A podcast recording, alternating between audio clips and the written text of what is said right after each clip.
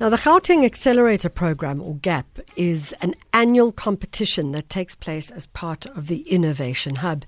And it focuses on diverse entrepreneurial programs and projects that have an opportunity to grow into something really impressive. Projects that have real social impact. On the line with us, we have Professor Tahir Pillay of Micromab Di- Diagnostics at the University of Pretoria. And they were first prize winners of the biosciences category. Prof, thank you so much for joining us. Uh, good morning, Michelle, and good morning to the SAFM listeners. So, just to explain to us, Prof, Tahir, what you won the first prize for. So, basically, the, uh, the GAP, the Innovation Hub, uh, is is an innovation agency of the Gauteng province, and it's a subsidiary of the Gauteng Growth and Development Agency. And so they have this competition. And so what we've won, we've won a, a, a seed funding uh, for a project. Um, so essentially, this seed funding um, will provide us with the means for actually uh, starting up. Well, uh, to get this project from uh, from its very uh, from its prototype version uh, into the market. So it's, it's very critical for us, and, and that will really give us a kickstart. So the funding provides for incubation at the Innovation Hub. It provides for mentorship. Um, it provides for uh, legal advice on intel- intellectual property commercialization. So very important because uh, we're, I mean, uh, we're, we're, academics and scientists. Uh, so we really need uh, you know, training in, in, in business skills and commercialization, and, and yeah. this is this was part of the program. So, Prof, you won for a very specific rapid test, um, specifically for SARS and COVID. Tell us about that. Yes, so uh, there are uh, there are several uh, rapid tests. The two rapid tests that are currently licensed in South Africa. Yeah, and and those tests are imported those tests are uh, use uh, what we would call conventional antibodies. Yes. So our test uh, uses a special type of miniaturized antibody that we can uh, produce at the University of Pretoria at a much lower cost than the imported test. Brilliant. And uh, these these uh, antibodies are called nanobodies. So they're small, they're small antibodies and they're very temperature resistant, so it means that you don't need a cold chain to transport them. They're much cheaper to produce. And in addition, uh, our tests are more sensitive than the currently commercially available tests. So the, the current tests, uh, current rapid tests are, uh, they've just been, they've, the, the current rapid tests have just been introduced in South Africa. There were two that were licensed. Those tests do have a problem with, with sensitivity. They're not as sensitive as the PCR test.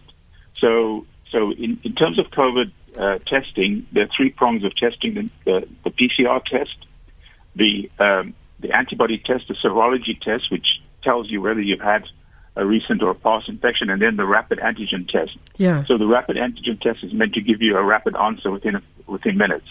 Wow. So okay, so not only is it cost effective, it's rapid. So I would take the test and it would basically tell me if I had antibodies in my my system, i.e., therefore I have had COVID. No, so so the antibody test that you you're thinking about is the test that is measuring the antibodies in your blood. So it needs a blood sample. Yeah. So our test uses saliva, uh-huh. and and and and this test tells you whether you have viral particles in your saliva. Okay. So in other words, whether you're actually infectious at this point in time. Wow. So the ra- rapidity of it, the fact that uh, you can be tested for something like COVID and within minutes you will know your answer. I mean, this could make a massive difference to how people are dealing with COVID because sometimes you have to wait two days and within that time, you know, you could also be infecting people, etc. Yes. So this works like a pregnancy test. So many people are familiar with the, with the pregnancy test and yep. how it works. And it, get, it, you take a urine sample and it gives you an answer uh, within 30 minutes. Yeah. So so this is this is important because to really in South Africa to get for us to get a handle on on the epidemic, and it's you know as as the experts are saying, we're going to ha- have it around for quite a while. We need to be able to identify uh, people who are infectious, whether they're asymptomatic or whether they have symptoms, and so that we can we can uh, isolate uh, infectious people, and so that we can actually stop the spread. And stopping the spread is really really critical right now. Well, I mean, this is critical given uh, so many different things that have come up. You know, one of the things I wanted to chat to you about, Prof, uh, and I know it's not directly within your ambit, but we have seen this massive increase. Um, they talk about it as a second wave, but let's not call it a second wave because a second wave implies that we have no responsibility. Um, this is about our responsibility as individuals. And uh, it must drive you or incense you. Well, it certainly incenses me. I don't want to put it into your mouth. The parents who allowed their children go to rage knowing that it would be a super spreader. I mean, that really is problematic. Uh, yes, very problematic indeed. I think, Michelle, one of the problems is that, you know, we're, we're influenced uh, by uh, events in other countries. So when we have world leaders uh, uh, dismissing some of the uh, non-pharma, you know, non-pharmaceutical uh, interventions. Yeah. Uh, you know, they dismiss the wearing of masks, etc., and that has an influence in our country as well. Yeah, exactly. So I think, uh, yeah, so so it's it's it's. I think people need to really understand that we we're in this for the long haul. It's not going to disappear. Just because there's a vaccine coming, uh, it's not going to disappear either yeah. that quickly. And in South, realistically, in South Africa, we won't get the vaccine until after next winter. You know, it's so interesting, and I wonder if you could just tease this idea of being in it for the long haul apart. I mean, the idea that um, you know, we've spoken to we spoke to someone from uh, not Discovery, from National Geographic, and they said whilst this virus may come to an end, there are going to be many other viruses hereafter, zoonotic viruses. But the long haul, what does the long haul mean for you and me, for the citizen on the street? Right. So, so uh, it basically means for the next probably for now, if we assume that we're almost in 2021, so I would say for the next year and a half, um, uh, you know that that's what the the long haul would mean for us, and that's working on the, that's working on the basis that we get the vaccine and immunization starts in South Africa, say in the middle of next year and, and thereafter, and then we, we sort of over the six months a year after that, we sort of get to the herd immunity stage, so yeah. that it, it, it's it's it's almost it almost completely disappears. But it's going to be, you know, it'll be ticking over at least uh, for the next year and a half. What about the side effects, possible side effects of the vaccine? I mean, you say that we may start getting the vaccine sort of maybe after Dece- after winter next year, so that would you know imply July, August, you know, possibly, potentially. Um, are there side effects that, that we are maybe aware of? Do, are there possible side effects? Yes. So basically, the um, uh, the vaccine the vaccine is uh, some of the vaccines are proteins.